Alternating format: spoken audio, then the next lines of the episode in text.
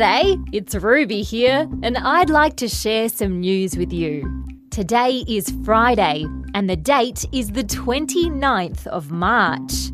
Okay, I have a question for you. When you walk out of a room, do you remember to turn off the light?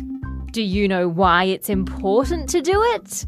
Turning off the lights that we're not using is important because it saves electricity. And saving electricity helps the environment. This weekend, there's a special event happening called Earth Hour, which is when, for one hour, millions of people all around the world turn their lights off at the same time. During Earth Hour, some people don't use any electricity at all. That means no lights, no computers, and no TV. Some famous Australian buildings, like the Sydney Opera House, do Earth Hour too. They turn off all their lights and stay dark.